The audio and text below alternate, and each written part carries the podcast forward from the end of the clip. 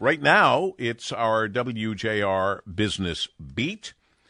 Uh, Jeff Sloan is founder and CEO of Startup Nation, spotlighting the entrepreneurial tech and startup community on WJR. It is a pleasure and a privilege to say good morning, Jeff. Good morning, Paul. As a sign of the long lasting impact the COVID 19 crisis will have on business well into the future, here's a study from GoDaddy that shows that even with the reopening of more brick and mortar locations to shop and dine, the action is still online. If anyone thought the acceleration of conducting business online was temporary, better think again. The recent GoDaddy study examined the performance of GoDaddy customers across 15 states and found that overall, online orders in the month of June were up 66% higher than in March and 97% higher than in February, doubling the amount of sales online versus brick and mortar. Amazing. Suggesting that in states that have begun reopening their brick and mortar stores, the majority of consumers are still choosing to make their purchases online rather than in store.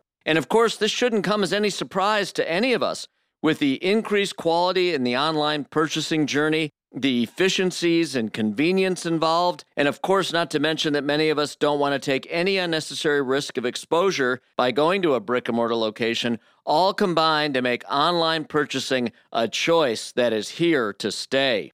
So if you're thinking about starting a business or growing your existing one, get yourself set up online as a primary way of doing business well into the future and hone your online marketing skills so you can beat the competition to the business. I'm Jeff Sloan, founder and CEO of StartupNation.com, and that's today's business beat on the great voice of the Great Lakes, WJR. This segment brought to you by Dell Technologies.